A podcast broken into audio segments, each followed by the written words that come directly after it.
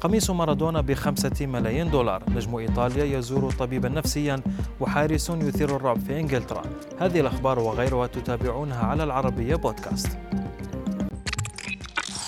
لا يزال مارادونا يثير الجدل حتى بعد وفاته وهذه المرة عرضت دار للمزادات القميص الذي ارتداه الأسطورة في مباراة الأرجنتين وإنجلترا والتي سجل خلال هدفه الشهير بيده.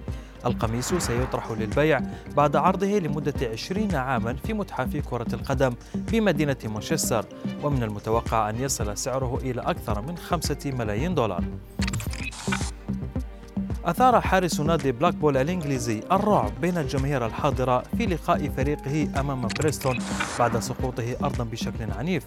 الحارس وهو دانيال جريمشاو لم يقوى على التحرك بسبب سقوطه القوي ليتدخل أطباء النادي بسرعة ويمده بالأكسجين كما تلقى الإسعافات الأولية على أرض الملعب. قبل أن يتم نقله بعد ذلك إلى المستشفى تحت تصفيقات الجماهير. انتشر مقطع فيديو على منصات السوشيال ميديا يظهر نجم أتلتيكو مدريد لويس سواريز وهو يتفادى المشي على شعار مانشستر سيتي. لكن سواريز ليس أول لاعب يقوم بهذا الفعل في الموسم الحالي حيث سبق وأن تفادى كريستيانو رونالدو المشي على شعار نادي أتلتيكو مدريد في دور الأبطال. وفينيسيوس جونيور لاعب الريال هو الآخر تجنب المشي على شعار النادي المتواجد على الخط الجانبي. وبعد صدمة الغياب عن المونديال المقبل عاد نجم المنتخب الإيطالي جورجينيو لزيارة طبيب نفسي قصد مساعدته للتغلب على هذه اللحظات الصعبة. ولا تعد هذه المرة الأولى التي يستعين فيها جورجينيو بطبيبه النفسي وهو من جنسية برازيلية. إذ عمل مع نجم نادي تشيلسي في نهائيات يورو 2020 وساعده في التحضير الذهني للمباريات. ويرى البعض أن جورجينيو يتحمل جزءا من مسؤولية الإخفاق في التأهل لكأس العالم.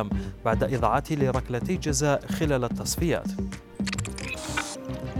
يبدو أن اسم إيريك أبيدال قد أصبح مرادفا للمشاكل والتحقيقات الشرطة تحقيقات الشرطة حيث لم تمر أكثر من ستة أشهر على طلاقه من زوجته حتى سلطت سلطت عليه الأضواء مجددا وهذه المرة بتهمة بتهمة الاتجار بأعضاء البشر بعد ورود اسمه في تحقيق نشرته صحيفة إسبانية بجانب اسم رئيس برشلونة السابق ساندرو روسيل وتحوم الشكوك حول العملية الجراحية التي قام بها أبيدال عام 2012 لوجود تجاوزات ومخالفات في الإجراءات القانونية من طرف اللاعب والنادي والعيادة.